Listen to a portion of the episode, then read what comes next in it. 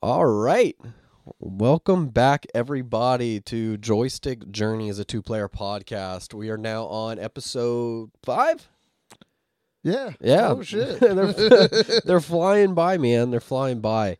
Um, but, yeah, so um, thank you all for coming on this journey with us.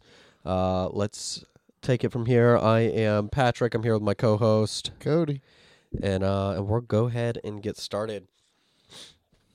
Oh, sorry, my allergies are kicking my butt a little bit today, Cody, so sorry for any sniffles you might hear. And then I, I can hear it in my voice. I sound... A little uh, raised. Yeah, yeah. So uh, I apologize to everyone for that, but uh, without further ado, let's get started. We're going to kick off with uh, tech news controversies uh, for the week. Uh, so let's see. I have a pretty short list, um, just some things that came off. Um, you know, the uh, my little computer this week, and one of the things I saw, so Apple released a new Apple Pencil, and I know you probably don't know much about the Apple Pencils, Cody. You're not a big Apple guy or iPad guy. Mm-mm. So essentially they had the original Apple Pencil, and uh, that you would um, take kind of the back off. Think of where the eraser is on, an, uh, on a pencil. You would pop the back off there. And it had a lightning port, like a charging port for an iPhone, and it would plug into the bottom of your iPad, and that's how you would charge it. Uh. So it kind of, if your pencil ever died, it kind of sucked. The thing is, though, where everyone's like, oh, well, it's not that bad, is because I think if you plugged it in for like thirty seconds, you got like fifteen minutes or something. So if you could spare, you know, thirty seconds uh, of your time, okay. You know, you could use it for fifteen, thirty minutes, something like that. I don't know. I don't know. It, um... Because I was thinking, you know, if, that would suck, you know, because then you're having to, like, think about the battery power of your p- iPad, and you're like, oh, now I got to give some of its power to the pen. Oh, yeah, yeah. So the pencil uses very minimal power, so that's not a huge deal. But, uh, yeah. but so with the Gen two, they they fixed that. It was super cool. It looked and felt more like a pencil. It wasn't smooth anymore. And it was magnetically snapped onto the side of the iPad, and that wirelessly charged it. So... Um, my sister, she was actually talking about getting an Apple Pencil, and uh, and I told her how much they cost. They are expensive. They're like a hundred something dollars, dude. On oh, sale, shit. You can maybe find them for less than a hundred, but typically a hundred on sale. But they snap to the top. They wirelessly charge now, and same thing. If you snap it on there like thirty seconds, forty-five seconds, you get a good fifteen, thirty minutes of use. So, and it has a bunch of like pressure sensitivity points. I'm not going to stay on this too long because whatever. I'm not. You know, advertising for Apple here. But the reason I bring this up is they announced a new one. And they're like, prepare the cheapest Apple Pencil ever, ever, ever.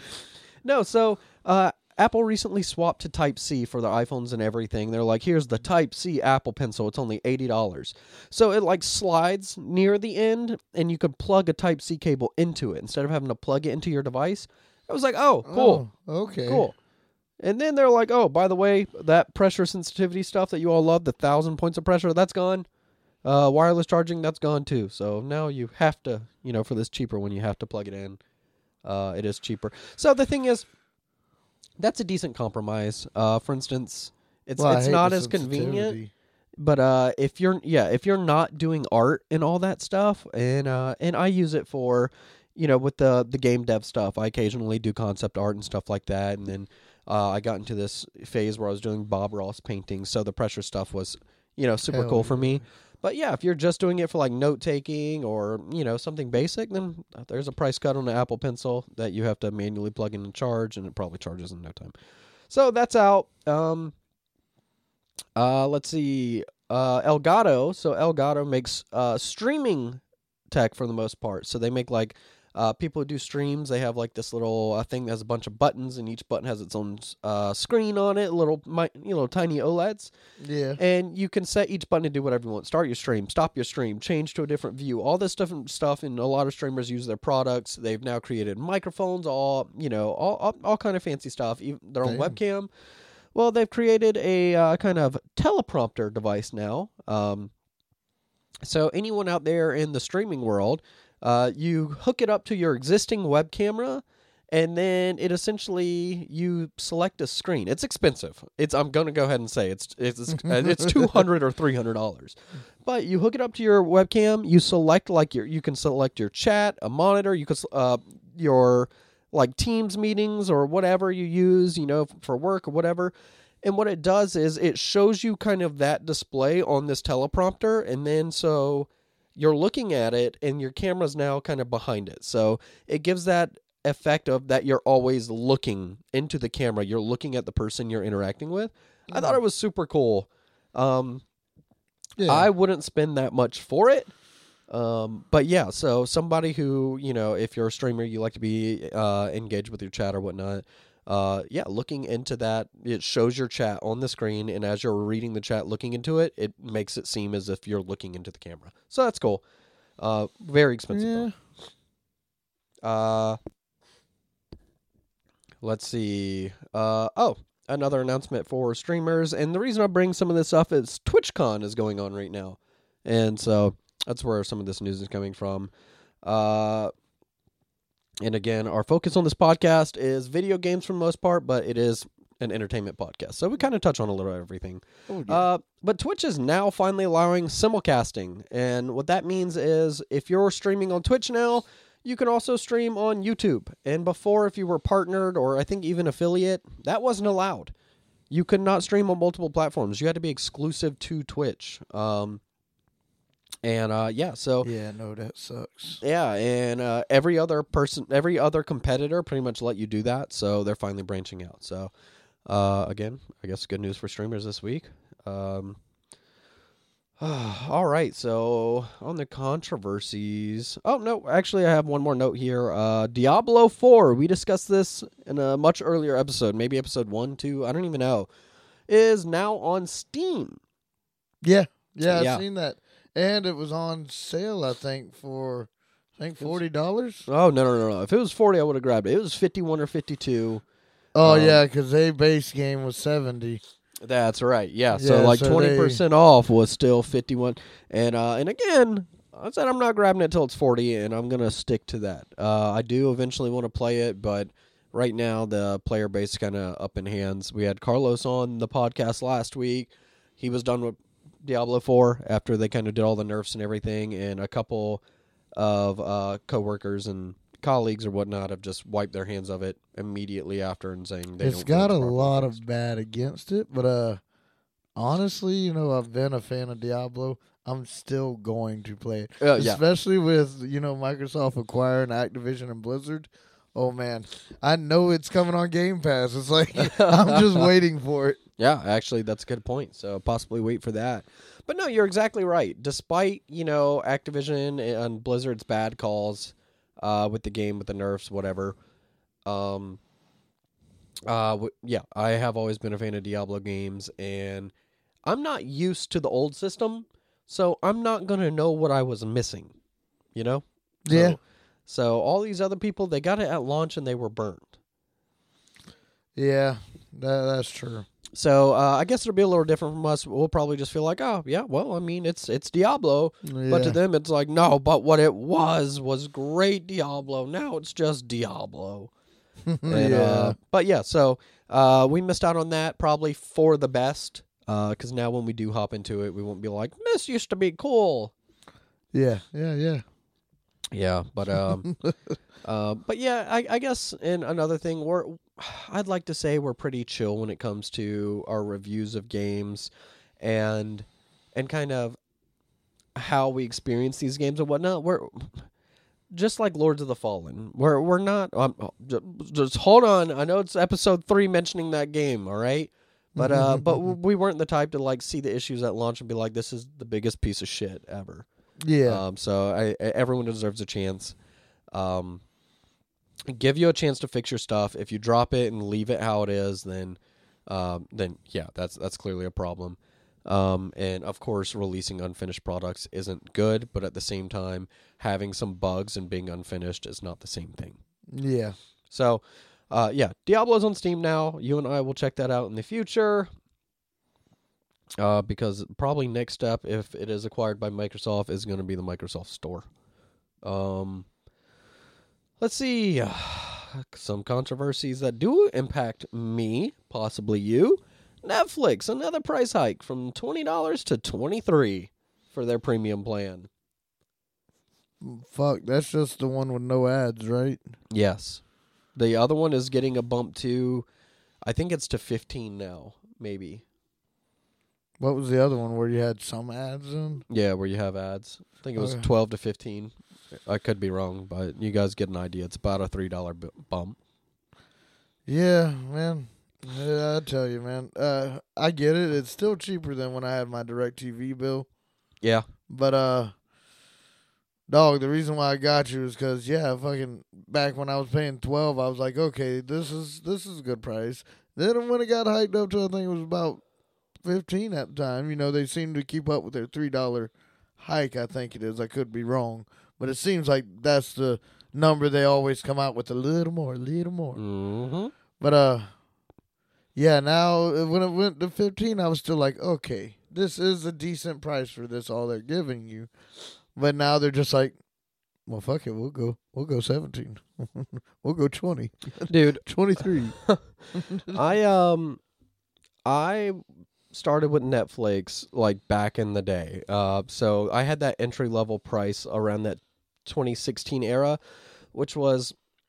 it was genuinely, I think, eight dollars or nine dollars a month. It, yeah, it was, yeah, yeah, yeah. It, it was like ten dollars. Oh, yeah. So, and I get inflation. I get all that, sure, whatever.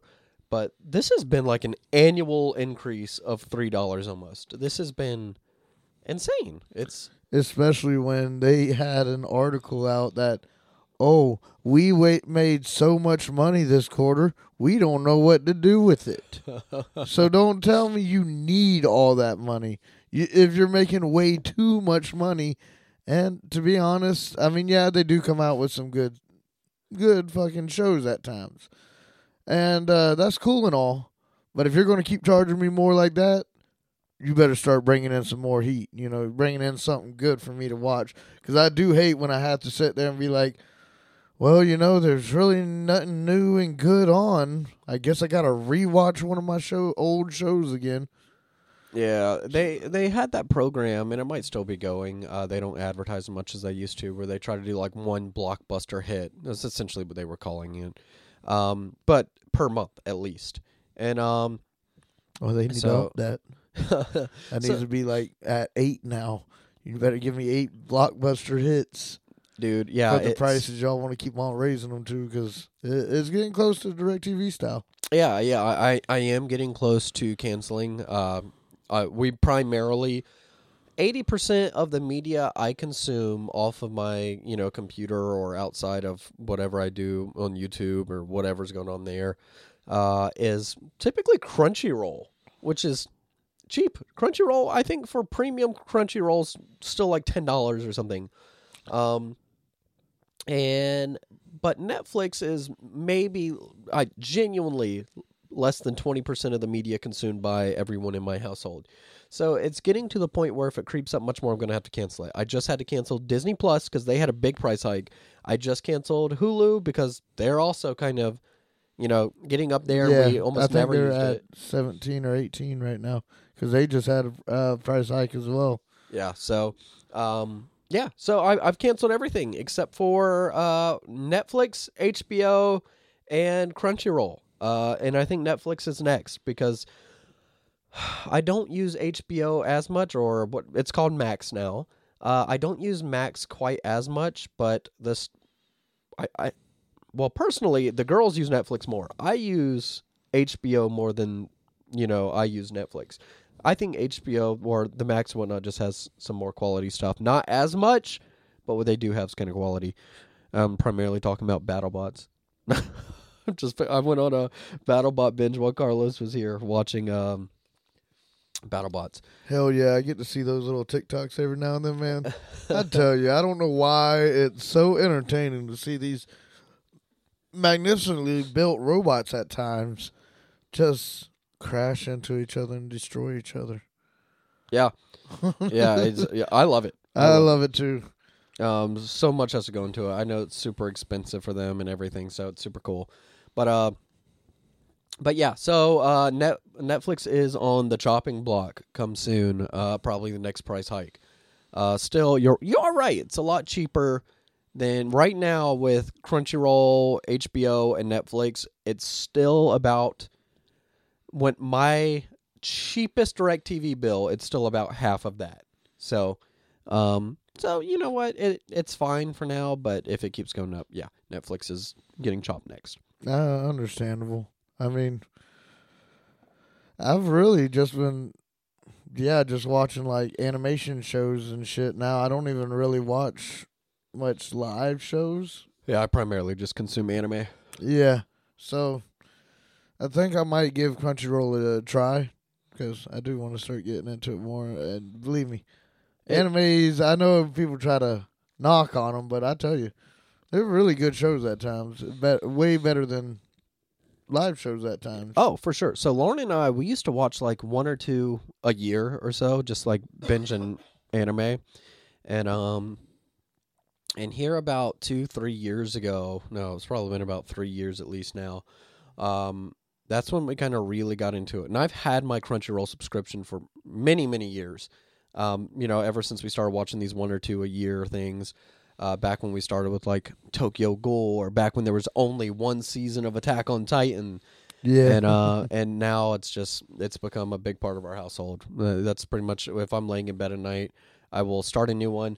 And I have this toxic trait of starting an anime, watching the first episode and being like, eh, it was just mediocre, and then leaving it. And then uh, you know, like Carlos or someone to come over, come down, whatnot, we'll go to watch, you know, some anime or something, and he'll be like, oh, yeah, you should check that one out. Click it, and I'll see the first episode's already watched. I'll be like, well, apparently I didn't like it. you yeah. just assume.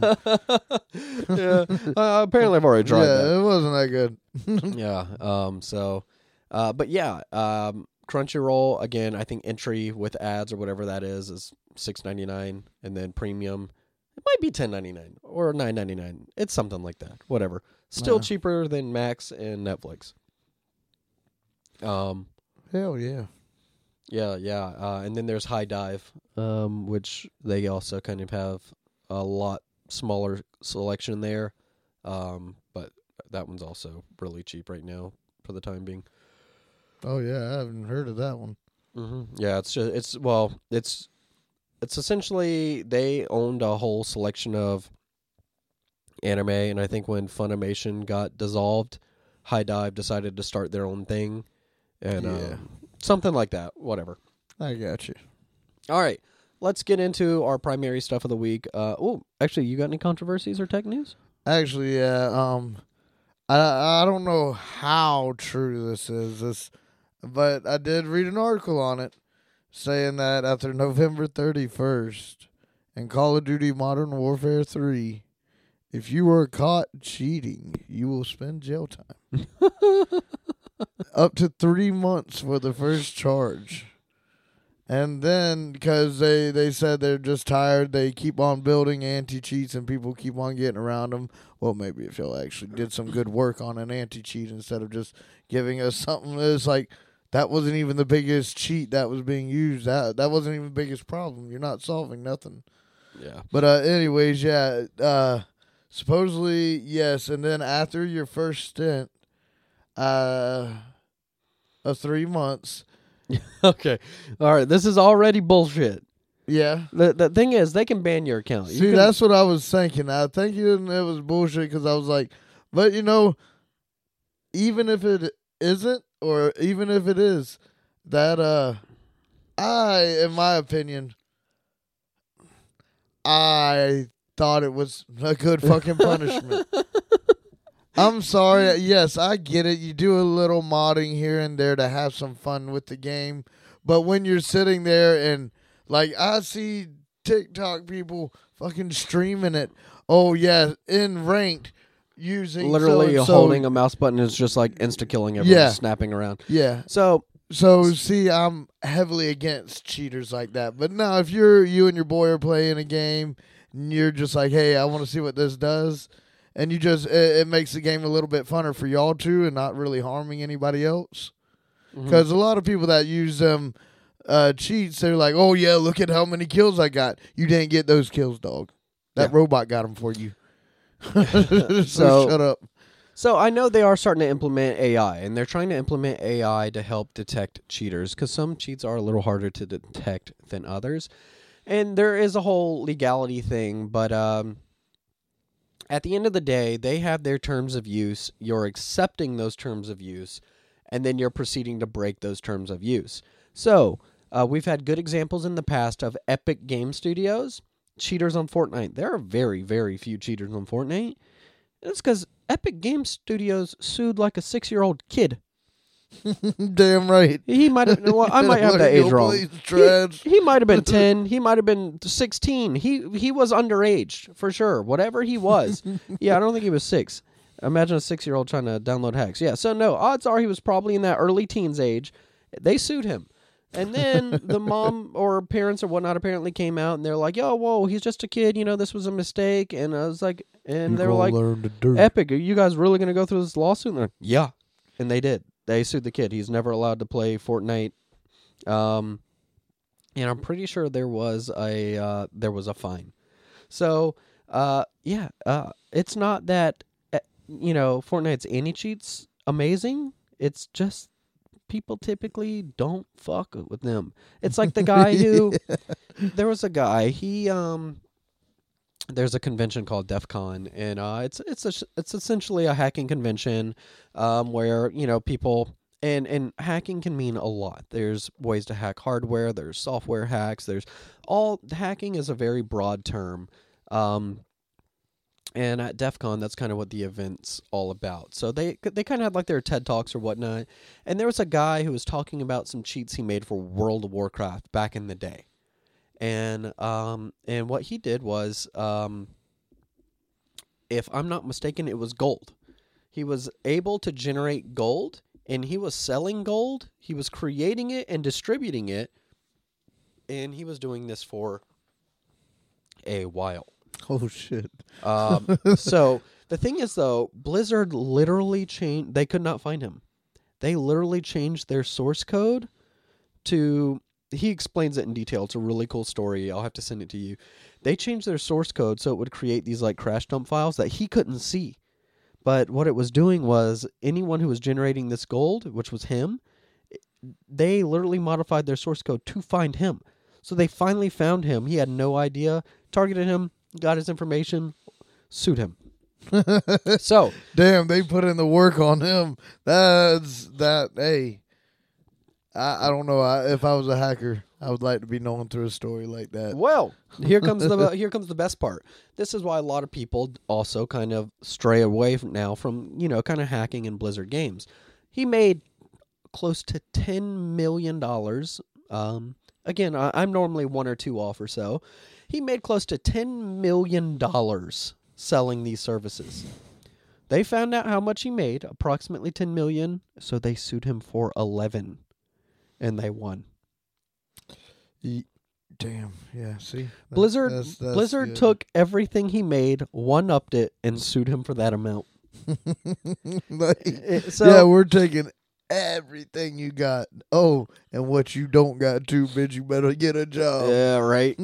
um, uh, yeah, and uh, what what is what is the other one where the guy, he, he made cheats for some game, and they sued him for so much that it's now they're going to take like ninety percent of his paycheck for the rest of his life or something. That that was recent. But, um, yeah. So damn. Yeah, see it needs uh, it I, I I don't feel too sorry about it. I mean, the thing is I don't get like w- what are you getting out of this? Like, oh, you y- you have fun ruining people's days. Like, check this out. I'm literally killing this entire Call of Duty lobby in a second. Ha ha ha. This is the funnest thing ever. So your enjoyment is from ruining other people's good time? Like, what happened? Yeah, like, uh, I'm wondering, like... I'll be controversial here. What went wrong in your childhood? Yeah. What? What is your yeah. trauma? Who hurt you? Yeah, and the thing is, you know, uh, sure, everyone has their thing, but if that's your thing, maybe find a new thing. Um, everyone's just trying to have a good time. Everyone's trying to, you know, play games to escape whatever's going on. Uh, I know I've been there. Uh, video games are an escape, not just an escape, but they're also just a good time. And when y- your it, when your idea of a good time is ruining a whole bunch of other people's good times because you think it's funny, I guess, um, that's kind of sadistic. Yeah, it's very fucked up because I'm sorry. I, I don't even know what you're trying to prove here. Honestly, not skill, because you're not getting the kill. Yeah, yeah. It's and and the thing is, and that's what you get a lot out of cheaters is the bolstering. Like, oh yeah, well look look what I just did. You know. Yeah, uh, look, I got all these kills. Look at my stats. My kill death is this. And oh, why? Oh well, see, I got these hacks. Well, then that's not you, dog. Again, it's just the robot part of your hack. You know. So l- let's talk about the other side of hack uh, cheaters here, because I the thing is, a lot of them aren't hackers. They're they're just they're just cheaters. They're not making these. They're they're normally paying for these or downloading something yeah. that's probably half a virus at the same time. There's that one guy who made the uh, there was a cheat you could download, and it was running in the background on the computer all the time, mining. People didn't know it was it was actually working as a cheat on whatever game that was for. It's been a couple years now, but it was also using their computer as a miner for crypto. Hot damn! So. That's that's smart. Yeah, yeah. Um, uh, but yeah, so the other type of cheater here is we have people who do hide it, who try to make it, you know, like... Yeah, oh, bro, I'm not cheating. Yeah, you have the guys who come in just to ruin people's day and insta-kill a whole lobby. Ha ha la, ha ha ha, I'm great, greatest time, I'm the, you know, coolest. Uh, and then you have the other kind who's like, oh, no, no, no, I'm actually really good at this game. And I don't know if there's some pressure on them to feel like they have to be good, um, or...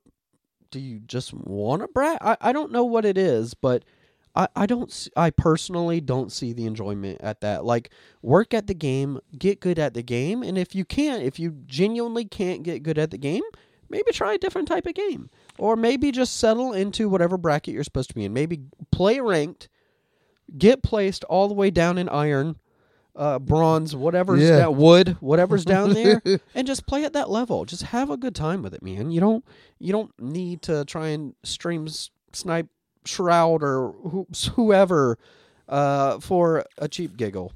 Yeah, like I mean, it essentially sounds like how you were saying. You know, uh, is it just the pressure? You need to be better, need to win.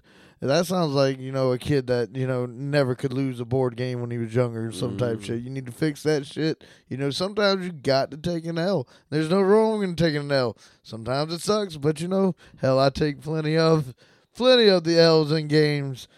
But, you know, I still have fun with it because usually I'm playing with the boys and, you know, it's always a good time. Now, I'm going to talk about the uh, another type of cheater here.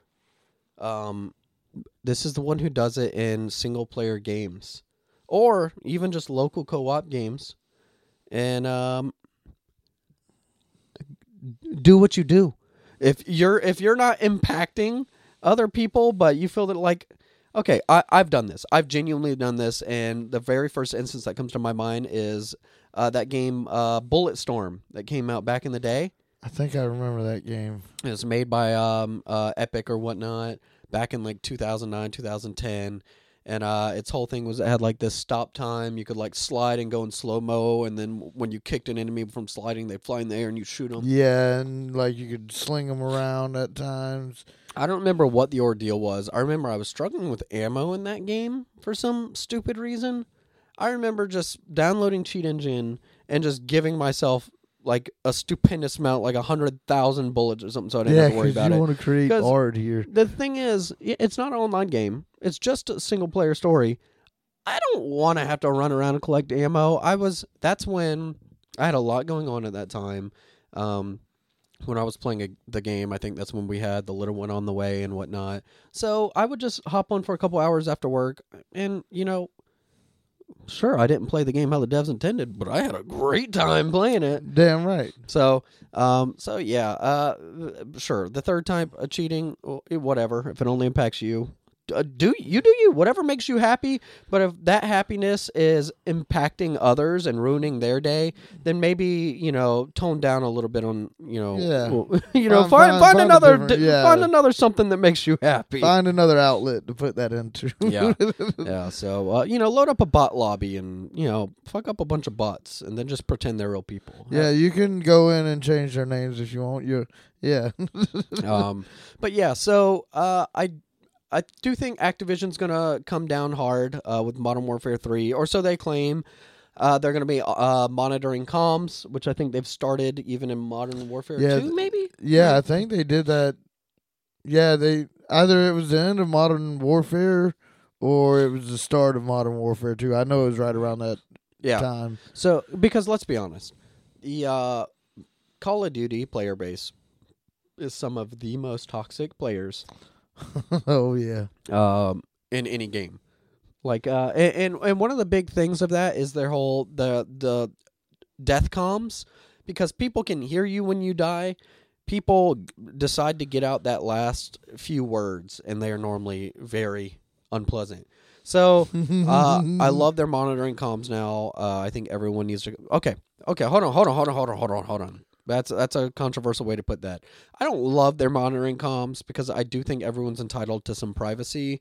But if the privacy that you want entitles calling people some form of slur or something, then you probably should have that privacy revoked. And by and and what I mean by that is you should be comm banned. You should no longer be able to chat if you think that's how you need to chat with other players. So um, I am all about that. Yeah, if it gets into, you know, like the racial slurs and anything like that, it's kind of like, uh, it's a downtrodden path. Yeah. Now, if I say, fucking bitch, if I go like that, I'm sorry, that should be allowed. I sh- I shouldn't have to worry about me okay. cussing, in yeah, my opinion. Yeah, I think, okay, anger's an outlet, that's different, especially if, you know, you're kind of cursing to yourself or myself. I'm I'm normally cursing at myself. I'm just like, holy shit, I, I fucking know. suck. I usually will sit there and say, oh, that little bitches, he got me. So yeah, so I think stuff kind of light like that. Sure, that's probably just, you know, uh, testosterone, whatnot, whatever. Sure, whatever. but uh, but when you're getting super toxic about it, that's when it becomes an issue. Yeah, I, I, yeah, um, I can see that. But I do like kill comms. You know, I oh, I, I think they're I, hilarious. I feed off like whatever kind of insult they can come up with. I feed off of. And now, like I said, the, the more racial insults, I really don't. Just because I don't know. It feels like uh, that's kind of like a sourish. Um, no, it, abs- it absolutely it is. It just yeah. sours it. Like, come up with a better insult, dude. Yeah. yeah that, that's a weak one, yeah, you know. Grow up. Yeah, exactly. Um, But, the thing, and you're absolutely right. I love DEF COMs because even proximity chat. I love proximity oh, chat yeah. so much because when you don't have the players that are souring the experience, and the, and the thing is, sure, maybe it's just fifteen, twenty percent of the player base are the toxic ones, and that's the ones that I'm hoping, you know, their systems will weed out. But, you know, sometimes when you play the, um, uh, what is the Battle Royale portion called? Uh, D M Z? Are you talking no, about no, no, no, no, the actual Battle Royale. That's huge that everyone plays Modern Warfare four. Uh, good question. Who cares? Whatever their battle royale is called, you guys know what we're talking about. Uh, I remember getting downed and uh, and the whole team running in the house, and they're all just like running around me, and I'm like, no, no, no, please no, please no, and they're like, shh, shh, shh, hush, hush, hush. They're like, no, please, please don't. and uh, yeah, so yeah, uh, th- there are some really funny good times with it. Um, where some people get into it, or your teammate will down them, and now you're both down, just screaming for mercy. yeah. And uh, oh wait, wait, wait, wait, wait! My boys oh, around the corner. How the tables the have turned. What is the one we played recently where you could uh, pick people up, um, and throw them, but it had uh, proximity chat in it. What was I know, it? I know, we were doing that in Fortnite because. But that one didn't We're, have proximity chat. No, uh, I know BattleBot. Uh, you could uh, BattleBit, not oh, BattleBot. Oh, BattleBit's yeah, BattleBit's what I'm thinking about. Okay, could you throw them? Uh, no, no, no. You could, you could, you could just drag people. Yeah, you could just drag people. That's what it was. Thank you. It was BattleBit, and we were role-playing. I, I never really came across anyone toxic in that game. There was so much role-playing going on, though, where it's like, oh, oh, please tell my mom I love her. And then even though they're on the opposing team, I'm like, shh, soldier, we'll tell your mom. yeah. Yeah, yeah. So anyway. Like, you're not going, you're going home today, brother. Yeah, you know, yeah. It was, yeah, it was very fun doing the open proximity chat like that. And so it can be fun like that, but yeah, you do have the ones that run out. They're pretty bad with it. Yeah. So, uh, yeah. So hopefully Activision's, you know, little detection stuff. They're using the A I detection. Uh, that'll weed out some cheaters, uh, weed out the toxic players, and maybe they will start taking legal action. Uh, probably if it results in jail time, that'd be uh, probably a first in history. I don't think. Okay, I know some of the uh, Eastern countries and whatnot are really hardcore about cheaters and whatnot, but I, I don't think we've ever seen anything like that uh, here in the West. So uh, maybe start cracking down like uh, Blizzard used to on, you know, start actually suing these people, you know, get, get them out of there and uh, do some pretty firm chat bans, you know, so... Uh, clean up the Call of Duty player base, and that'll be cool. Yeah, yeah, that that that's how it needs to be handled. It it needs because I'm just tired of it. Yeah, it does aggravate me when I jump into a lobby and I'm like, all right, yeah, I got this, I, I got it this time. Wham! And yeah. It's some dude, you know, halfway across the world shooting me mm. with a, with a little, uh, you know, like Glock, and I'm just like, how? Dude, so here's a, let, let's talk about a couple of cheats we've seen. One of the most recent ones I've seen, uh, we were playing Rainbow Six Siege, and someone was playing Kavera. As soon as the match starts, they just walk outside and start firing their pistol in the air, and uh, boom, we're in, insta-dying, insta-dying. Um, that was annoying. And uh, and then the other one in Rainbow Six Siege, do you remember the uh, the bandit, the Thor bandit? Yeah. Where if he walked outside with a battery and he saw you, it would zap you to death. No, I did not know about okay. that. Okay. So uh, I don't know if you were playing that night or if it was just, you know, me, Nomric, Lauren, whatever. Whoever it was, we're playing and there's somebody, he had this Thor, I'm air quoting here, cheat. And yeah, if he was playing as Bandit and he walked out with his battery and he pulled his battery out while you were line of sighted with him, you would... Insta die from to electrocution. Holy shit! And it was the most toxic shit ever. Because uh, it was fine when his gun was out, but he'd run outside and you know he'd try and kill him real quick. He could see through walls and everything though. And then once he pulled out the battery, zap, you're done. So uh, sure, points for creativity, I guess. But holy shit, that was annoying. Nah, that's that's one of those. Nah, mm-mm. I, yeah. I mean, so it's just another case of ruining people's you know time. Um, for no reason, but uh, back in the P U B G days, let's talk about some of the funniest cheats I've ever seen. Uh, P U B G got absolutely obliterated by cheaters, and there's still people playing P U B G today. But P U B G, if it wasn't for the cheaters, could possibly still be one of the biggest battle royales in the world. But oh, they yeah. opened it, and the cheaters just got so insanely bad. I think someone did the statistics, and it was eighty plus percent of every single lobby had at least one cheater. Damn. And um, so and, and anyway, and they did that by playing. It was something like uh, one hundred fifty matches, yada yada yada. There's a video out there, but um, there was some funny stuff in there. They had the Harry Potter cheat where you got in the car and it would fly around. Yeah. Um, uh, they had all, you know, of course, all the, they had one that would teleport all ninety-nine players, except for yourself, to one single spot on the map. And you're all just like, what's going on? You know, so many people there, your screen's going crazy. And they're just sitting there and they just shoot at the head position and just mow down all ninety-nine people. Jesus. Yep. Yeah. And then my personal favorite, which till this day, every time I watch the video, just cracks me up, is the Stretch Armstrong cheat.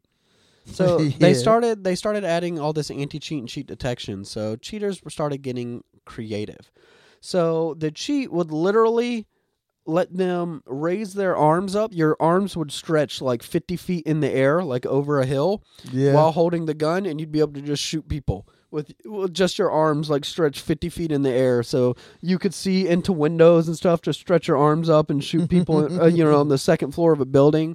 And it's the funniest, stupidest shit ever. But uh, it just shows people, yeah, when when your anti-cheat is, you know, pretty rough, people will come up with anything. So um, that's one of the biggest reasons, because we were talking about a game I started working on that I wanted to bring you on board with. And um, and it was just P V E, right? Just four-player to eight-player co-op P V E.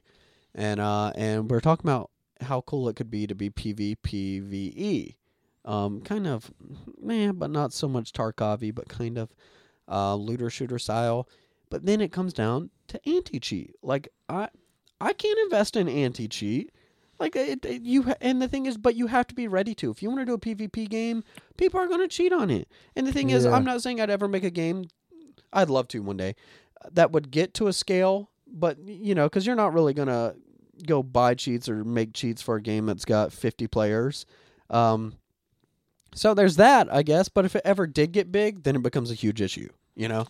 Yeah. Well, you know, if, if it comes big, then, then yeah, that's when you got to start planning on. Yeah. Think about some kind of, some kind of form, especially if you come out with it quick, it'll deter.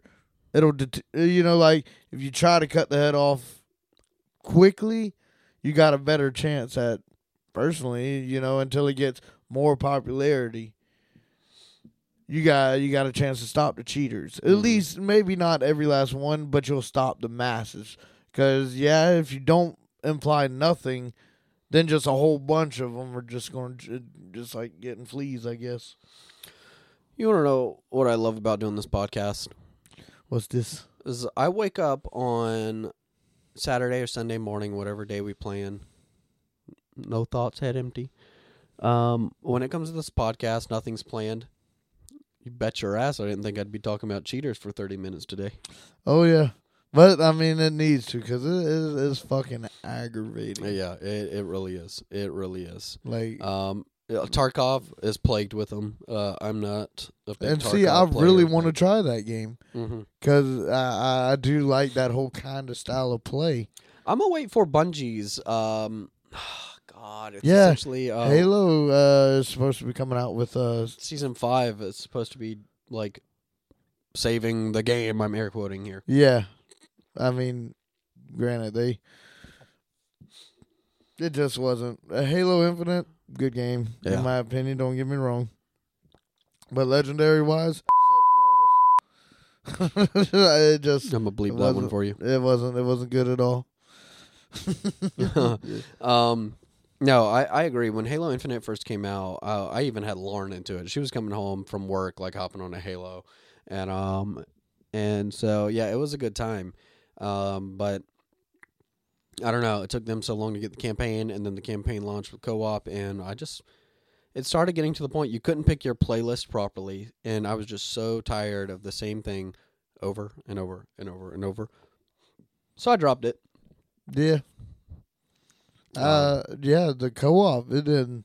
They were just like, eh, we might, and yeah, yeah, and, we'll and then they're like, it. oh, it'll be a couple months after launch, and yeah, their couple months ended up like three quarters of a year or something. Yeah, I uh, know. Yeah, er, launched like early one year, and we didn't see it till later that year in the fall. Yeah, and yeah, it was like, like ah, it's scheduled man. for May, and then I think it got delayed to August. So yeah, so yeah, something like that.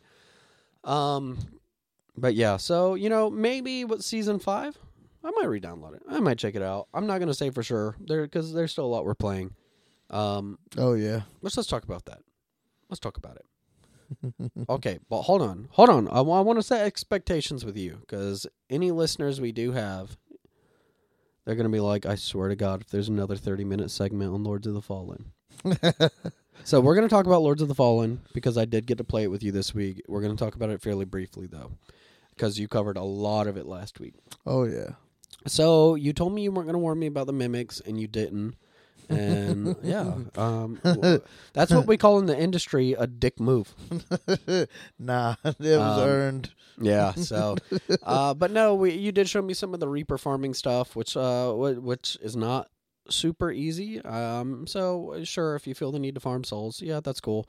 Uh, I farmed them here and there, but not so much for level ups. I'd always come to find, oh, I needed to level up my weapon, and I'm a thousand souls short. Whoopsie, I wasn't supposed to level up this time. So, you know, go and farm something so I could just level up my weapons. But yeah, I, I have had a great time. The seamless co-op is super cool. Now, let's talk about why it has mixed reviews on Steam. The game released a bit buggy, I guess, people were complaining about. But the developers have been rolling patches out. I've had almost a patch a day since launch.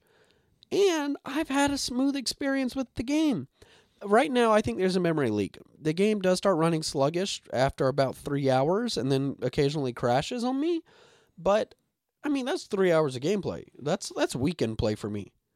Um, but, besides that, it's been so much fun. The co-op, getting boss rewards twice, me helping you with your boss, you helping me with mine, and then almost completing a whole armor set. Yeah. Just from us killing it twice, you know, helping each other. That's been awesome. Oh, yeah, the...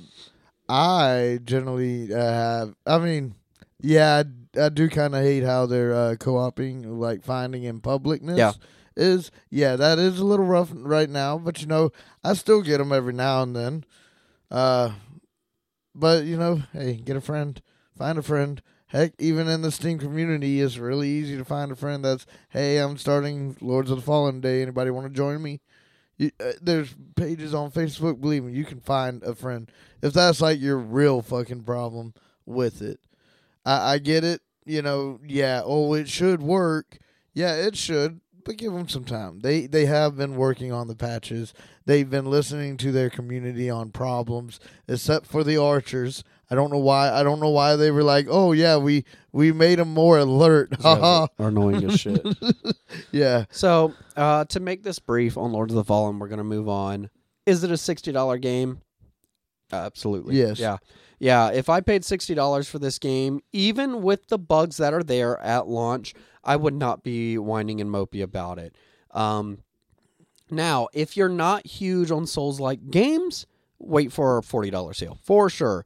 But if you're big on a Souls-like and you you were very fond of Dark Souls one, a lot of kind of hidden N P Cs and things to do, uh, yeah, yeah. So we found an N P C where I actually went the entire route down that person's path, but then I'm like, hey, let's just check out, you know, this elevator real quick.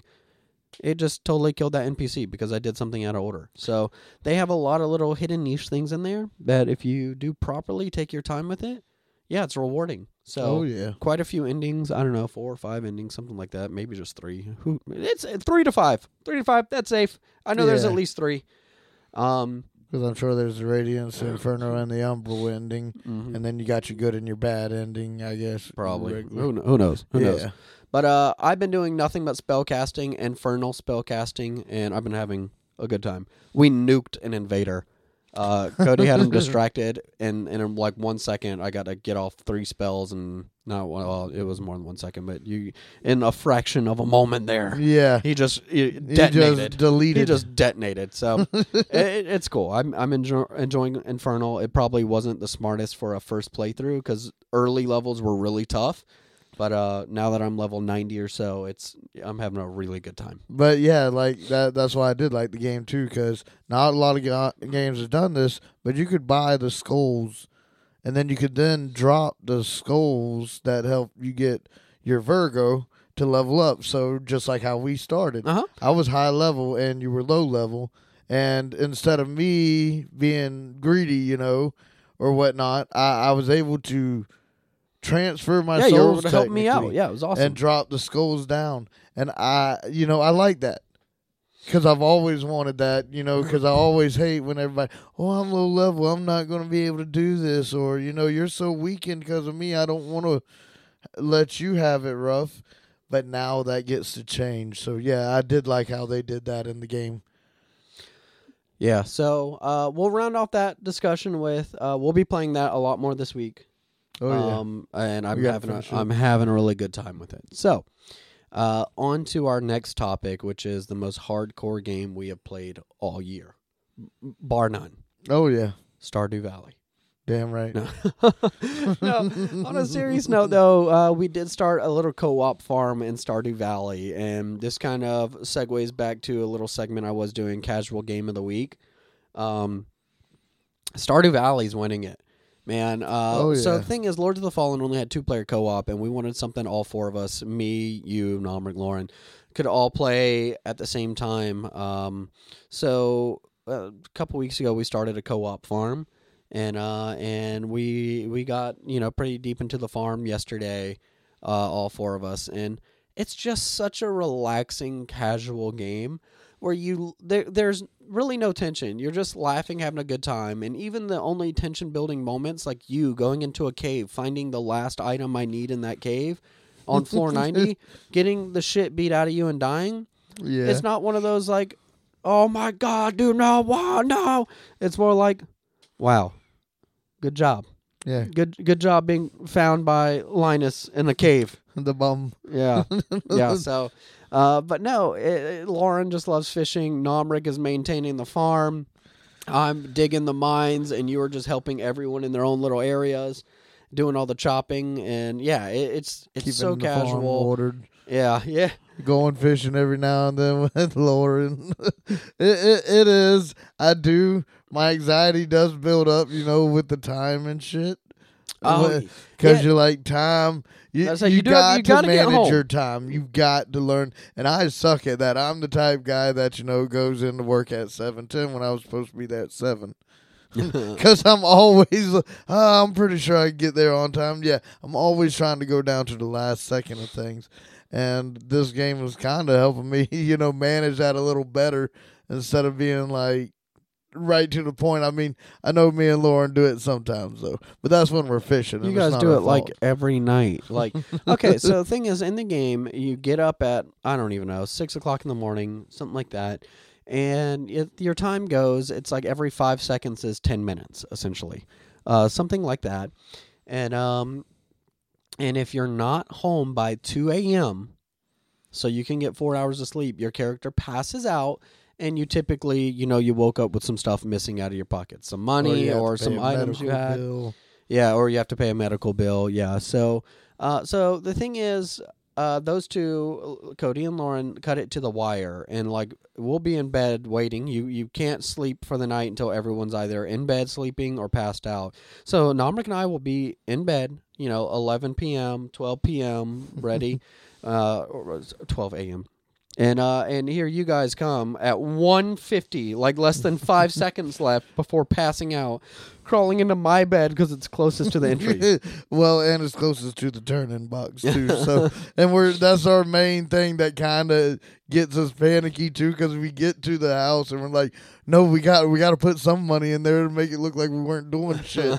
So we'll hurry up and just try to jam everything in the box, and then that's why we bolt into your bed. Yeah, so, it, yeah, uh, casual game of the week absolutely goes to Stardew Valley. We've been playing Stardew Valley for years now. They're about to release a big update for eight-player co-op. That's exciting. Sometimes we do have, you know, uh, someone else in the Discord, and, uh, and, and you know, they may or may not play Stardew, but now we'll have the option to invite them if we want. Yeah, and that's the good thing about that game, too, is, like... You know, you really don't even have to, like, I know some people are like, oh, well, I didn't start when you started, so, you know, I feel like I'll be holding back, like I'm not making any contribution. No, that is totally untrue in this game. Like, you, this farm could have been started a year, you could have been a year into the game, and people could still join, and it still will work for the community, because then you could help out with the farm, you know, or you could go and go into the mines. The children yearn for the mines, brother. Yes. Or you could go help out on the fishing aspect. Literally anything you want to do is ev- essentially going to help out yeah. the farm. Because no matter what, your items are still going to get you money. Yeah, for sure. And that's what the farm needs is money. Yeah. And, and the thing is, you can do your own money or you can do shared money. Uh, I think the the initial way to play is like shared money. Um and, and well, that's the way we do it. Yeah, because you're all working on the same farm essentially. Yeah, so So any money in is good. The thing is, yeah, everyone doing their own things, and some things don't make as much money as other things. Like mining, a lot of the stuff I mine has to go to the museum first, or it's saved for crafting. So mining's not, unless I find quite a few diamonds in one run, it's not quite as profitable as Lauren's. Yeah. Fishing, fishing, where she's bringing home three grand a day in fish. Yeah. And then with me mining, like, I, I make it down to floor ninety-five, and it's like, okay, well, here's five hundred gold. Yeah. So, and then it's like, oh, I got one emerald. I'm going to make us, you know, some money tonight with this emerald. And then we get a quest. Oh, yes, please bring me one emerald. I'm like, well, son, son of a bitch. Yeah. So, uh, yeah. Uh, this is a good couple. You, you meant, Good, oh, sorry. This is a good game for couples as well. Lauren and I, we got flooded out for a couple weeks, um, a couple years ago now, uh, maybe the year before last. All we had was our Nintendo Switches. Um, Lauren has a little Switch Lite, and, and you know, I, I have a full size Nintendo Switch or whatever. And we were able to just get Stardew Valley because well, I think it was like fifteen dollars, something like that. And uh, and we created a little local co-op session, and we just played Stardew together for like the two weeks we were out of home, um, until we were able to move back in when the water finally went back down. And it, yeah, it, it was a good time. Instead of just sitting there like, oh, what do you want to watch? Oh, I'm just gonna go to bed. Oh, you know, browse on Facebook. Nope, we sat there on the couch, laughing, playing Stardew. Uh, me making fun of her for digging through trash cans. Um, hey, she got that shit and then, on lock. yeah, yeah, right? She's got a whole route that she follows, and you just hear the trash can, choo-choo, choo-choo, choo-choo, digging through the trash. And then you'll see, you know, in the notifications, Gus is called Lauren digging through the trash cans. Like, well, there it is, trash girl. You've done it. But then she does find good stuff. Yeah. She found an amethyst in the trash can. Yeah, she found iron ore. She finds meals. She which, finds cookies, which is scary. Who put cookies? Yeah. You know, if they're in the trash, maybe we shouldn't eat them. But, I mean, then again, you know, they do give you that health and energy. Yeah, true. Yeah, we'll eat trash cookies. And that's the thing. I find food in the box, and, you know, where does food come from? you don't you don't ask Lauren yeah, that. Yeah, right? Just, and then she spends the rest of the day fishing away. Yeah. She's got a routine. She's she's a woman of habit, and she loves fishing. So, and I gotta say, uh, I'm glad Nomric taught me about you know, yeah, you just have to hold the X button. So fishing, to give everyone an idea, you get a vertical line, and the fish moves up and down in that vertical line, and you control. You have a little box, and you have to keep it aligned with that fish as it moves up and down. And to move it up, you can either tap, you know, the button on your controller. Or, you know, or click your mouse, whatever you want to do. Uh, or you can just hold it and then release it when you want it to drop, or hold it when you want to go up, kind of Flappy Bird style. And uh, and Cody just thought you always just had to smash the button. Yeah, I thought I was over here, and luckily I had the paddles because it made it somewhat easier. But then I was like, damn, I'm starting to miss, miss the fish a lot. And then uh, that's when Nomric told me, and I, I was, now I hardly ever miss a fish. Yeah. Yeah, so uh, we're probably going to play some Stardew tonight. I uh, right. genuinely enjoy just chilling sometimes and playing Stardew um, before, you know, I, I get back into uh, game development full swing in the evenings of this coming weekend. Yeah. This coming week. I thought you were about to say the full swing of getting back ready for work. Mm, no, so so that's that's the stressful thing about game development is I do do my, you know, eight and a half hours, eight hours of work a day, whatever.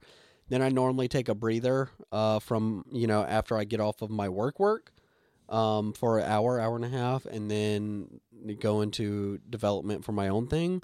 So my eight hour work days, you know, turn into eight hours for work. And then four or five hours for me. So it's, you know, you end up working twelve hours a day and whatnot. And, and, uh, and you do get burnt out. So weekends like this, sometimes you just want to take a weekend off, just relax and play Stardew. Damn right. And, and yeah, it's a good, it really helps reset. Oh yeah, definitely. Uh, that's what you need, especially since you're kind of solo on this project for the most part. Yeah, yeah. So, uh, fortunately, um, I am. I do have some really nice pre-built assets, um, and I have built a lot of the assets myself as well. But a lot of the high definition stuff, the whole little house that you're in and all that stuff, uh, came from an asset pack that I got. Um, so uh, because I'm, I'm not quite that good at modeling and whatnot. Yeah, I wanted to do a high definition. And sure, it wasn't a good idea, but I wanted to do a high definition project because uh, I'm a sucker for dynamic lighting. And uh, anyway, it looks beautiful. It does. I'm so happy with it. I tested it out on the Steam Deck, and it is playable at thirty F P S on the th- Steam Deck. And um, yeah. yeah, it gave us a hell of a jump scare. Lauren and I were testing in bed, and uh, so I'm super happy with the way it's turning out. Which uh, hopefully, uh, I can't remember, but uh, uh, Magico, he said he's got this kind of like pad where you got it with the pen and whatnot, mm-hmm. and it really helps out with doing that kind of side of the, yeah. you know, work. And uh, uh, he's probably. actually, um, he.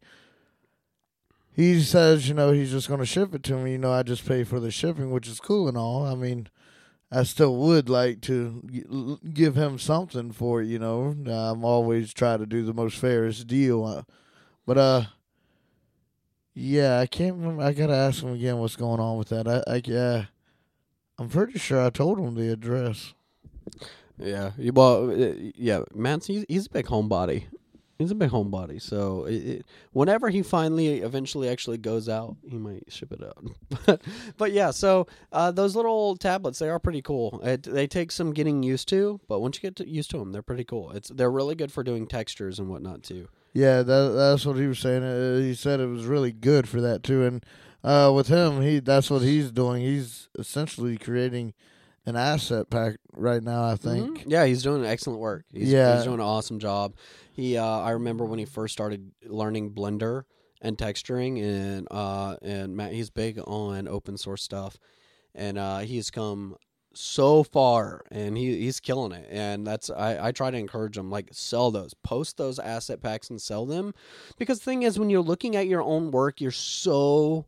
Uh, You're you're so easy to criticize your own work. Like, you know yeah. what? This isn't perfect. This isn't the work I want to represent. Oh, he, me. he definitely does, too. Yeah, yeah, he does. But the thing is, like, as an outsider, I look at this and I'm like, I would pay ten dollars for for that pack. Like, yeah. that, that's phenomenal. It's it's a good place for especially indie, startup indie devs, to uh, you know, who haven't learned that skill yet or who aren't good with that, to kind of start. So, yeah, uh, yeah, I try to encourage him, like, post post your stuff, because you you know you're super critical on your stuff, and I understand you want the work to represent you to be perfect, but at the same time, don't trash what you have. Yeah, like, because some of that stuff is solid. Oh yeah. So um, but uh, off of game dev, um. Because Back to game. Yeah, yeah. Let's let's uh let's transition to a couple. Uh, let's see. The big new game of the week is Spider-Man two. I guess came out. I haven't got to play Spider-Man. I will eventually pick it up. Um, I have played through the first one. Then I played through Miles Morales. Uh, that that's essentially a spin-off game they released with the PlayStation five. Uh, as well as the remaster for the initial, the original Spider-Man, where they changed kind of the main character's model. But Spider-Man two, I have watched a few hours of. Uh, I kind of want to get an idea of if it was kind of still the same game. Is it still looking good? It does. It does. It looks good. Uh, there are some complaints online about. So there's something called, we talked about this on the podcast before, L O D, and um, and. I'm not going to give you what L O D stands for because I did know, but now I can't recall. I'm pretty sure that last letter, though, is depth. Because the, the thing is, it's the further you are away from a model, it kind of renders it down to a lower polygon version of itself. So it saves on memory, makes the game run smoother. Yeah. So uh, people, some people are complaining online because, you know, there's like cans in the original Spider-Man, and they're like really high polygon, and then in Spider-Man two, they're low polygon. So the thing is, though, there's a lot more going on in Spider-Man two. So I will happily s- sacrifice the polygon count on cans for the scope of the game. Yeah, I, that gets down to where, I mean, yes, good graphics are good, especially in a Spider-Man one, because you're kind of just flying around a, you know, metropolitan city, you know, and having a good time with the views and all. So, yeah, somewhat the views matter, but, I mean, when you get too critical like that, Uh, it doesn't, it doesn't yeah. deter me. Yeah, it. yeah. People are getting too nitty gritty. Like, this can is going to impact yeah. how they play this game. I, I just can't complete my yep, story well, mission now. Shit, there's no way I can play this. The can's not even perfectly round. Like, yeah, it's uh, like okay, on. you make a game of this scope. Yeah, and, and then tell me that the can is, you know, the biggest of your worries when the game's released. Like, the the, the thing is, you can you can hot swap between Miles Morales and Peter Parker. Uh, very Grand Theft Auto-esque. You swap between the Spider-Man, zooms out, boom, zooms in on another. It's almost instantaneous. It's phenomenal. And, oh, yeah. Uh, and then you can, you know, also get them to meet each other, and they do the pointing Spider-Man meme at each other. Oh, shit. Yeah, yeah. That's cool as shit. So both Spider-Mans have their own abilities. Miles Morales has kind of his um, ability to... Uh, electrify, kind of zap stuff and whatnot. He uh, gets overcharged and all that stuff, which is super cool. Peter Parker, he they gave him the um, the in the Avengers movie, he had the arms, kind of like the mechanical arms that came from those nanobots. Yeah, well, you can get like those mechanical arms on Peter Parker. Both of them now have gliders, so when you're swinging through the city now, you could swap and glide, uh, like oh, a wingsuit, kind of squir- right. think of squirrel suit. And that's adding a little bo- more maneuverability to the game, which is already ins- insane when it comes to man- yeah. maneuverability. Um, and yeah, it, it looks fun. Uh, some of the, uh, you know, kind of quest crimes happening around the city. I've always been this way. Ever since the original Spider-Man two, which was an insane feat, by the way. We played like that. That's the, the one I'm thinking yeah, about. We, we played, played the hell out of that game. Where you fought Doc Ock and mm. all that shit. That was the first one to introduce a form of um, uh, proper red web swinging, where it was dynamically casting to these buildings and the webs would actually, you know, attach anywhere. Oh, versus yeah. Versus fixed points. Um So it felt fluid. It was such a cool game. It was. And um, and, and now what they've done with the news, well, of, of course it's not a remaster or anything, but with the new game titled Spider-Man two, it's an insane feat. Some of those crime things can get a little repetitive. Yeah. Um, what I was watching is there was like a, a a gas truck on fire and these criminals that were kind of like hijacking it or whatnot. So he, he beat them up. He uses his webs to seal the fire spraying out of the truck. Boom, mission complete. He swung down the city. And there's another one. The exact same event happens less than five minutes later. And I'm like, holy shit. Well, um, I guess they tr- they tried to put it randomized mm-hmm. and it just, you know. Yeah. So, and you're exactly right. So that is a thing of chance.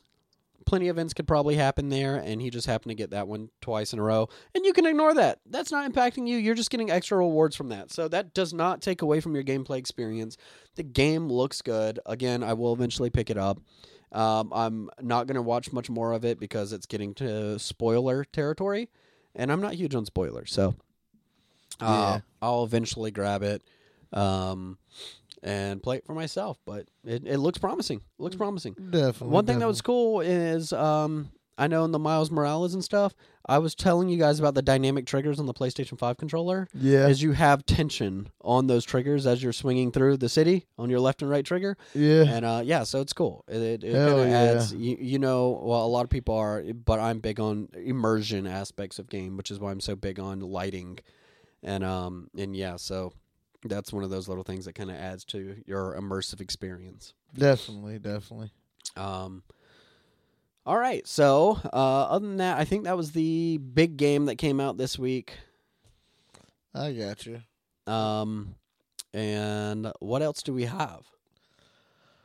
Really, I haven't been. Hmm. I know there's uh, the Super Mario Wonder.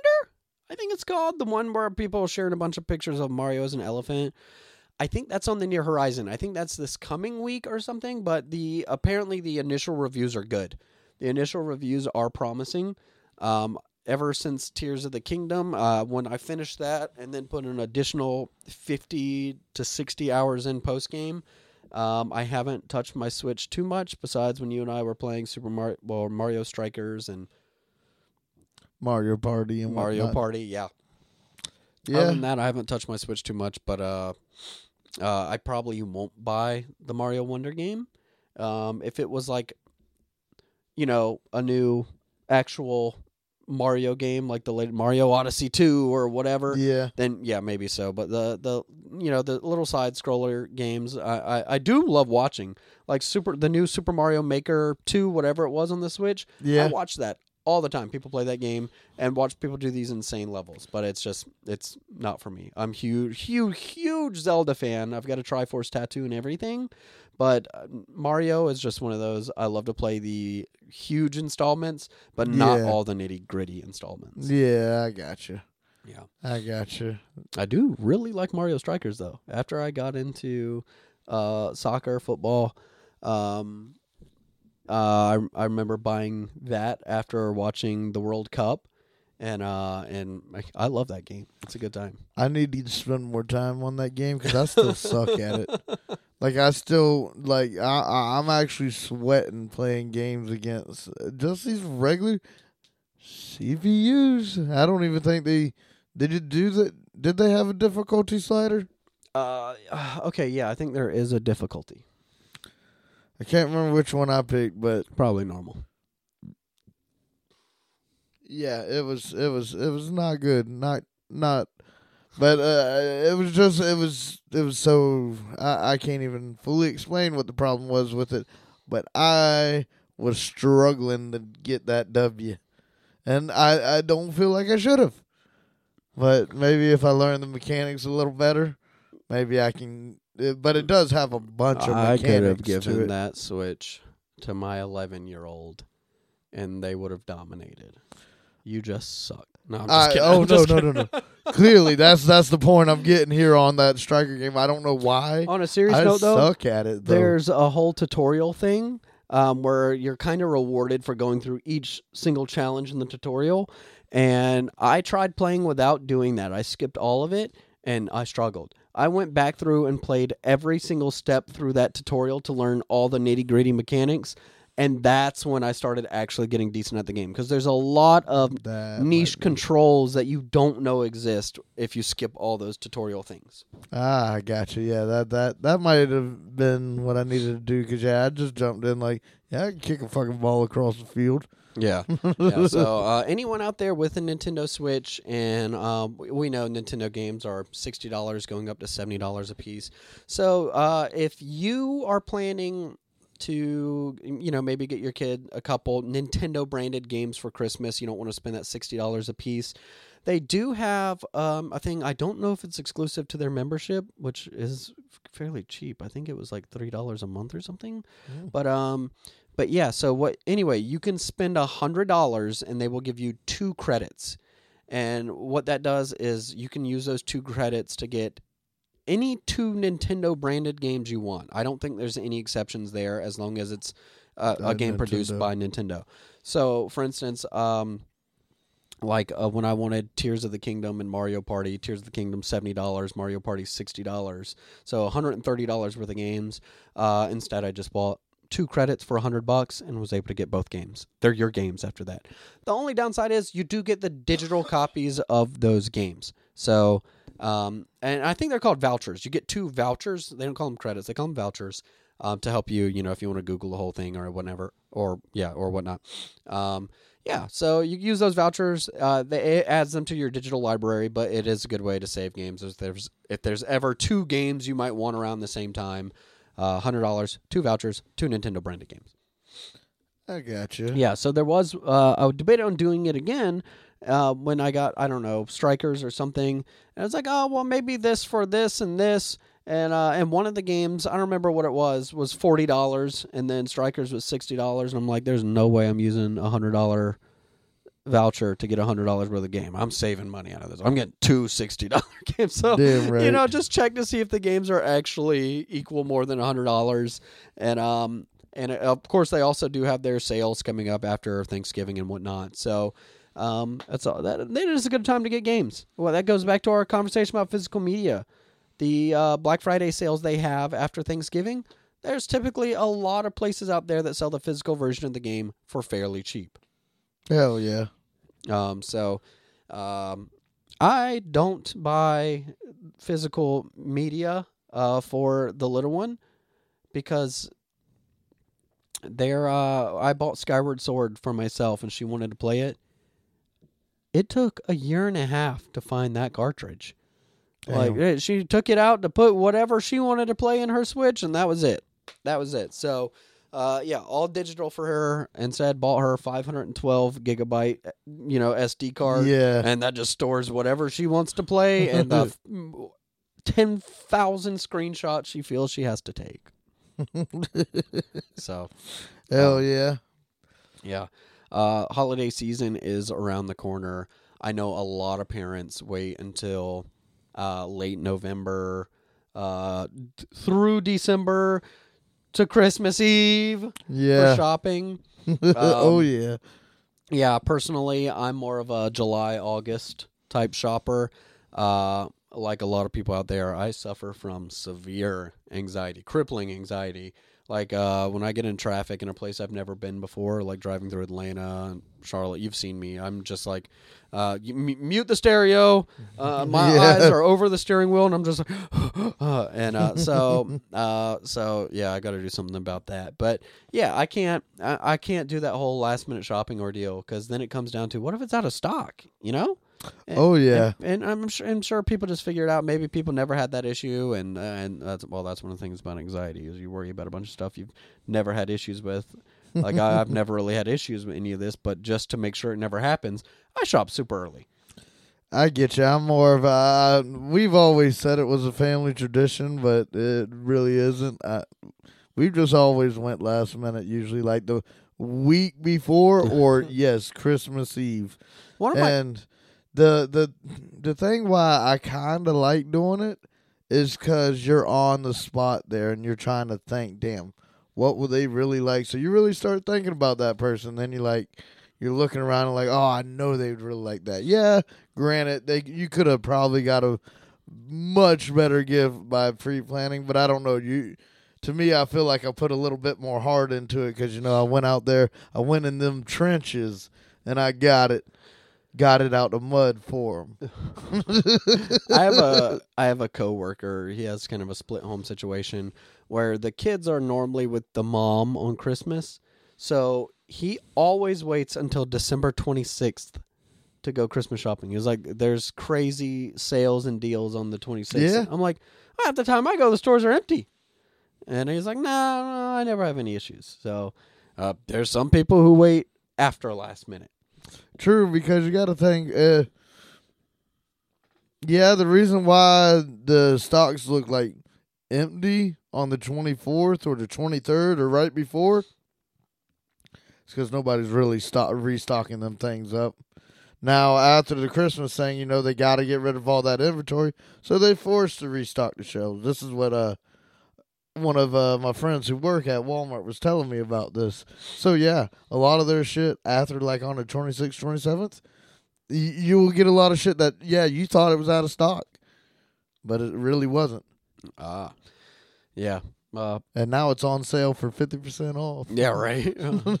Yeah, the that hot toy that you were fist fighting for in Walmart. Well, we've got about five hundred of those back here.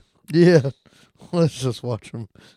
uh, dude, I remember a few years ago, and by a few, I mean probably six, seven years ago, something like that.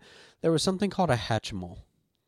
A Hatchimal, it was like you bought this creature in I an egg, and then it would you activated it, and it would peck itself out of the egg. And then, you know, it would free itself, pop, it would hatch, and then boom, you had this big knockoff Furby-looking toy that you could play with. Yeah. Hatchimals were huge that year. I remember showing up to... Um, couldn't find them anywhere. People were price gouging them for over two hundred dollars. I want to say these things were like sixty, seventy bucks or something. Yeah. And uh, people were price gouging them for over two hundred dollars. Okay. So... Walmart had used to have their Thanksgiving Day sales, the, the like Black Friday sale or whatnot, and um, I showed up at like five o'clock in the afternoon. And the store's like empty, and and they're like, uh, people are still grocery shopping. And I asked for a manager. I'm like, yeah, I'm here for that sale. And like, well, we don't even have a line yet. And I'm like, well, I'll follow you till we find one. so so yeah, Damn they right. literally went to the back, got the balloon, and I was there. It was stupid early for this. And uh and after I'm I'm glad I got there early, because it was like two hours later they had they had people were going so crazy over it. They had to block us in with a buggy and then block the back with the buggy and get a dedicated security guard Holy on both ends. Shit. I had somebody who I worked with come up to me and was like, "Please get a second one. I'm begging you, please get a second one." And I'm like, "I can't. That, that they're literally only letting me get one per person." It was me and my wife, and we were getting one for, you know, my little sister and my daughter. So, um, y'all are already loaded. Yeah, yeah, exactly. And the thing is, though. And then you get to Christmas Day and your kid gets this thing, and then you're supposed to be patient. Let it peck its way out and get your toy. Yeah. My kid watched that thing peck for like ninety seconds. She dug her finger in there and just ripped the top of the egg off. Nope, I want the toy now. God. Because it was a long process. You had to let it sit for like forty-five minutes. I don't know. It's been a long time. But yeah, I think it was like thirty, forty-five minutes to peck its way out of there. And uh, nope, nope, she just ripped the top of the egg off. Like, no, we're playing with this thing now. And I'm like, holy shit, all that for that. Premature birth. Yeah. For yeah. real. Saw that Hatchimal like three more times ever. Yeah. Uh, I'm sorry. This is an entertainment, and we have gotten so derailed. This is how our conversations go, though. This is why Cody and I, we wanted to start a podcast, because when we get talking, we just talk. Yeah, it just, like, just flows right out. Yeah. Um, to segue back in, um, I think that game that you were talking about earlier, uh, Mines of Moria, Return to Moria. Oh, yeah, yeah, yeah. Isn't that coming out here soon? Uh, I haven't seen much on it, but uh, uh, it, it looked fun. Uh, they said it had a survivalish aspect, so are you going to be able to build, like, your own little base or something while you're going deeper into the mines, or...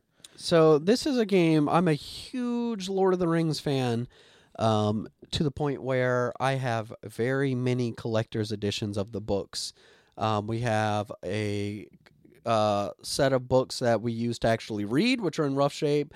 I have a all-in-one collectors. We have various displays on our bookshelf. Love yeah. Lord of the Rings. Love them. Um, I have the four K extended set, all that stuff. Anyway. Um, so I was very excited for this game. It comes out on the twenty-fourth, which is Tuesday, if I'm not mistaken. And, um, yeah, so it's supposed to be a survival crafting game. And from what I've heard, though, which now has me interested, re-interested, is apparently the voice actor for Gimli has made a cameo in the game. I don't know how, where, or what's going on there. Apparently the actual voice, uh, I say voice actor for Gimli, the actor for Gimli. The guy who yeah. plays Gimli has come and made a V A cameo in the game somewhere. So that's cool as shit. Yeah, yeah, yeah, yeah. 'Cause Gimli uh, was always my favorite. And the thing is, the game's releasing at forty dollars. I really want to play the game, uh, but I need to see uh, a newer gameplay trailer for it. Because what we watched two months ago was an unfinished-looking game. Yeah. And we talked about the whole Balrog situation, how, oh, yeah, well, we're not going to add the Balrog um, because th- that's part of Gandalf's story. We have our own monster here at the bottom of the mine. No! The Balrog goes at the bottom of the mines. Yeah, it does. He has been there since essentially before Middle Earth was there. Since before the mountains were created, the Balrog has been around. So, no, I... I The fact that they said that there's not a Balrog was heartbreaking. Yeah, it should... I mean, I get it if you still want to make your own. But you should at least keep with the lore. Yeah, I, I, I'm hoping maybe it does take off a bit and it's actually a hit. Because I think it's eight-player multiplayer. Oh, I thought it was only four. Yeah, apparently it's eight-player multiplayer. So I'm hoping it does take off a bit and maybe... Okay, okay. You know, I hate saying this. I hate having to say this. Give me D L C of a Balrog then. I yeah. will, I'll give you another. Give me the choice. If it's a forty dollars game, I'll give you another ten dollars for my Balrog. Yeah, yeah. Um, Just or, give me the choice, because a lot of hard, die-hard fans, you know, they want that. Yeah, yeah. So um, when I'm under the Misty Mountains, okay, I, I want to go to the bottom, and uh, I want to get my ass kicked by a Balrog. Yeah. Um. So I really do kind of want to play this. Um. I, I, I do too, but I, I don't. That you said forty dollars. I mean. From uh, I guess maybe if I seen better gameplay. Well, no, not even then. I really need to hold tight on some money. Yeah, yeah, I hear you. I, I, I know, like, looking at some of these screenshots, it does look like maybe they reworked the U I a little from what we initially saw. So, you know, I'm going to let it release on Tuesday, and I don't see any pre-order bundles, so that's awesome because I hate those. Uh, just like Lords of the Fallen, missed out on some of the pre-order content then because I didn't pre-order it. And um Hell yeah. And so uh yeah, we'll see what it looks like when it releases on Tuesday. Uh I'm probably gonna watch a good bit of it uh before, you know, pulling the trigger, and then maybe you and I can discuss and hop into it. Damn right, because yeah, I've been uh sometimes when I get playing video games at night, you know, I have a little bit of uh some alcoholic influence. And uh yeah I uh I was having such fun with Lords of the Fallen, and I knew Nomric liked it because me and him really loved Elden Ring, so I went ahead and I gifted him uh Lords of the Fallen. And uh, then I was like, this game's fucking awesome, Patrick, you know, I'm gonna gift it to you too. And after doing that, you know, the game is fun. I you know yes spent a little more than I wanted on it, but you know, I got to have good times with the boys. And I still do, and we're so, still getting you, you through did, it. And you did get it discounted, because yeah. with Humble Bundle, it was twelve dollars off a purchase or whatever. But, but uh, yeah, still, yeah, that hurts. I bought I bought Nomrix on Steam, so it was full price. Because, uh, yeah. But uh, anyways, on that, yeah, that's why I'm like, mm, another forty dollars game. I want to, God, I want to, but I can't. I really can't. Yeah, I done blew my money load for like the next two, three months. Yeah, I hear you. I hear you. Well, for video games at well, least. We'll see how it looks, or I might have to get you back on this one. So. Whoa. um, but yeah, so Mines of Moria is coming. Uh, I am, uh, as a Lord of the Rings fan, I am kind of excited to see what they're doing. Me too. Hopefully, I... we don't have another uh, Gollum debacle. The Lord of the Rings Gollum game came out this year, and it was a horrendous mess. Yeah, I think I remember seeing it come out, but I don't remember hearing nothing about it. The thing is, so Smeagol, Gollum, uh, Lauren has always kind of loved the character, felt bad for the character, whatever. So we were kind of initially very excited for this when it was first launched, when first announced. Um, Because, you know, I was going to play, she was going to watch or whatnot, and it was this stealth-based game around Gollum. I'm like, oh, shit, that is a really cool concept. I'm all on board. They showed the very first little gameplay teaser, and the model for Gollum looked, well, let's just go ahead and say wonky. Yeah. But I was like, I I wrote that off as a uh, art design choice. You know, that's that's the that's the... route they want to go for their art design. That's absolutely fine. Sure, I can yeah. adapt to any art style, and um most of the time. And uh then fast forward, it's postponed. Okay, game's not done. Sure, okay, awesome, polish it out, and then to release. Oh my god, what a disaster. The game was horrendously buggy. Uh you could soft lock yourself infinitely over stupid stuff like getting Uh, getting caught in certain areas. Oh yeah, you it would respawn you in front of the mob that would catch you, and so the moment you would start, you'd be recaught, and it was just an infinite loop. There's no fixing it. Damn. And um, so there's just stupid shit like this that would happen. It, it was a huge letdown. Uh, the devs ended up saying they were rushed or whatever, um, which that is a thing. There's a lot of pressure on developers.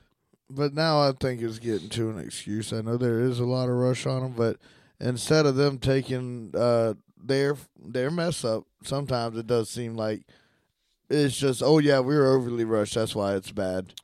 Yeah, yeah. So I don't know. It's, it's getting to that. It's just seeming too common. You know, usually investors are going to look at, okay, if we keep on rushing these guys, we're going to keep on getting crap games. Our our stocks are going to go down. Right. You think they'd learn? Yeah. Uh, so it's kind of like, you know, maybe the developers at times are using it as an excuse. Well, like, no, that wasn't our fault. It was their fault.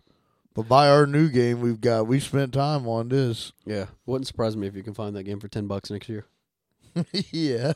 Um, but yeah, so uh, one of the biggest letdowns, though, were they made one of those kind of uh, early gameplay trailers or whatnot for either E three uh, or the Summer Game Fest, whatever they released that trailer for. And it showed like this choice system that was like dynamic and all this. It was super cool looking.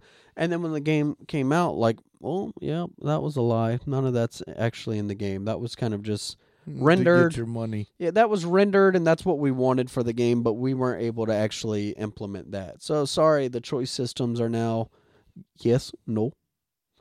Um, Maybe. Yeah, right. So, I, I, I don't know. I'm very disappointed with uh, how that ga- game kind of panned out. Uh, I hope more for Mines of Moria. I know Mines of Moria was a much smaller studio, if I'm not mistaken. Uh, I don't think there's been any publisher rush on them. Um, I think they are releasing what they consider to be a finished game. Um, at a glance, it reminds me of Valheim, though. That third-person-y yeah. survival crafting aspect um, reminds me of Valheim, and you and I have enjoyed the hell out of Valheim this year.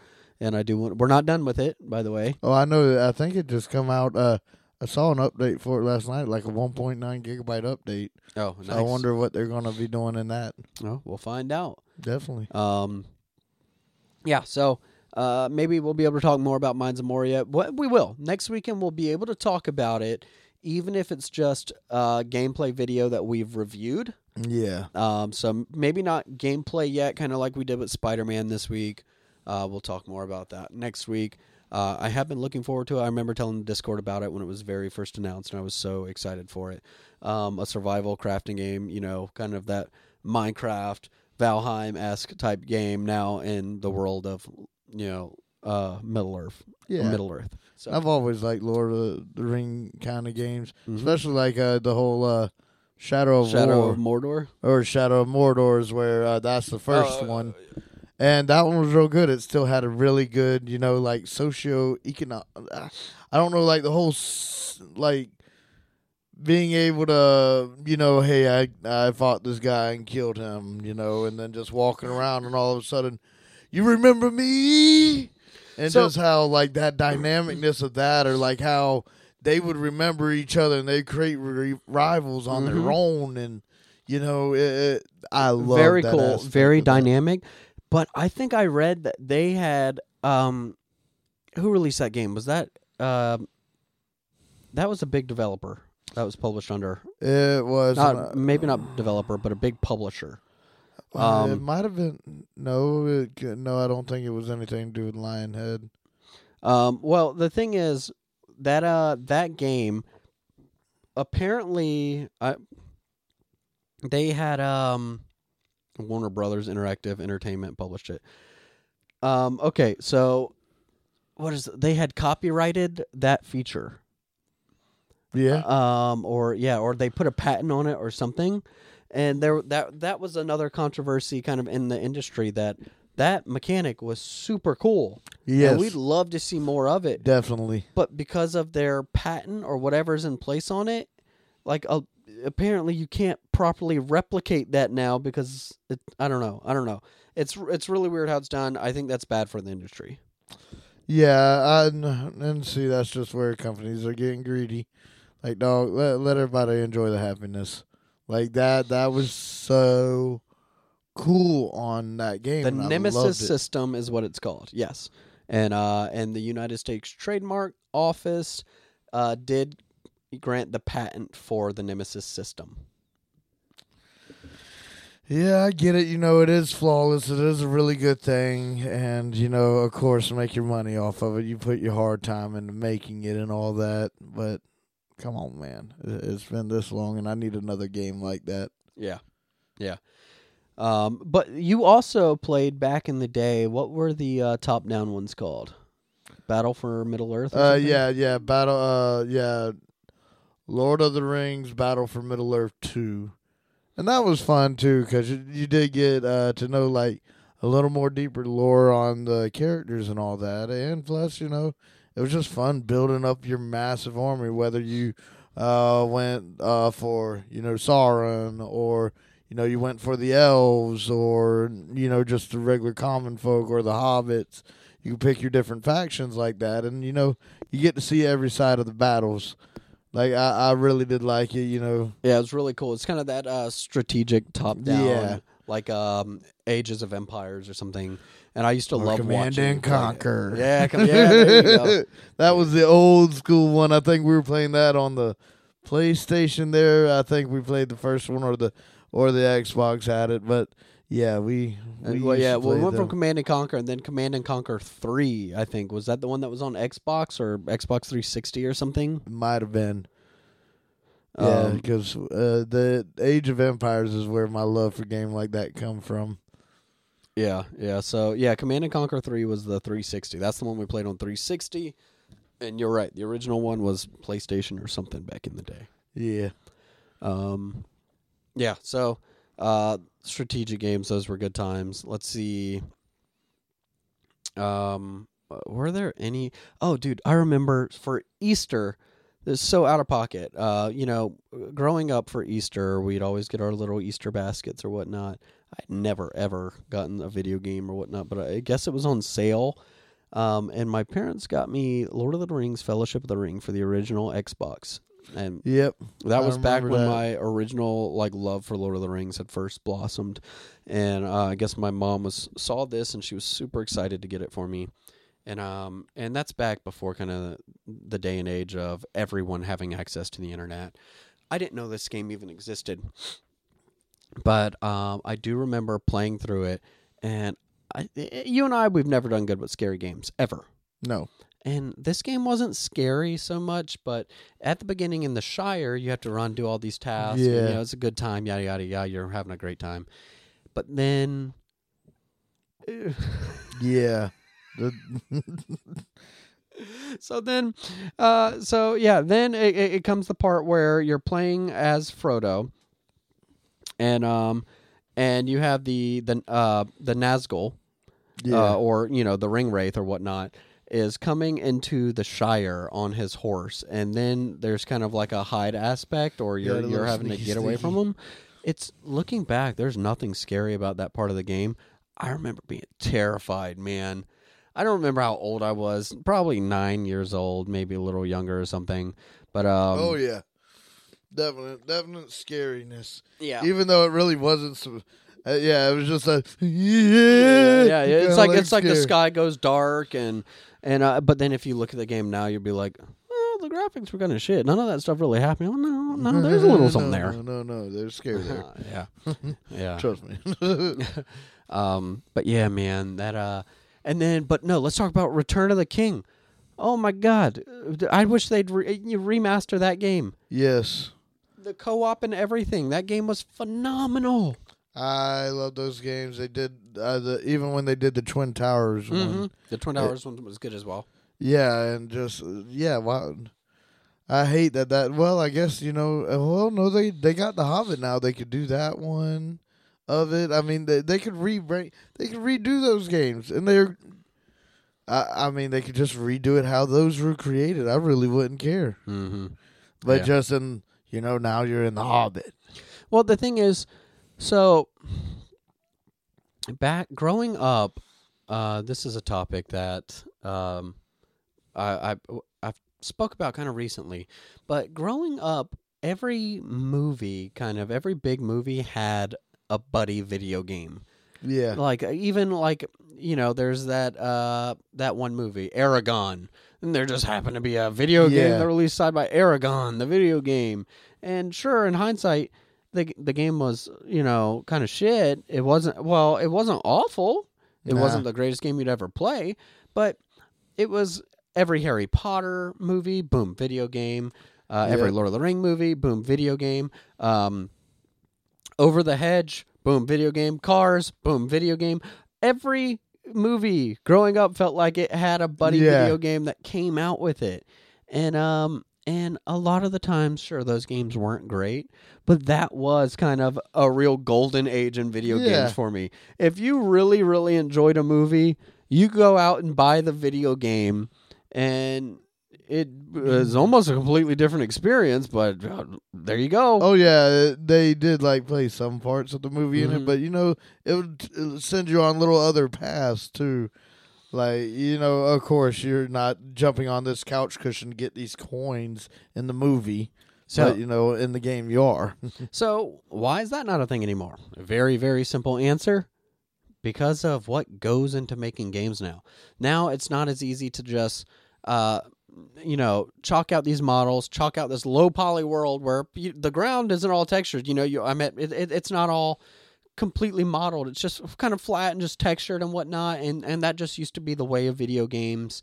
You know, a little hilly here, hilly there, and that's it. Yeah. But now it's you can't release something like that anymore. Now that's some shit game people's going to compare to a PlayStation one because at the end of the day, graphics do matter with something that has a movie partner now. Yeah. Um, Yeah, so that that's we've gotten too, you know, we we we've gotten too far, and we, we like graphicness now, and now yeah, games like that. Yeah, and, and and it's even if uh, good example, you know, if the Dungeons and Dragons movie, yo, I'm back on it, people, I'm back on it. You know, if that movie released twenty years ago, it would have a buddy video game with you know low down done graphics that let you let you play through essentially a.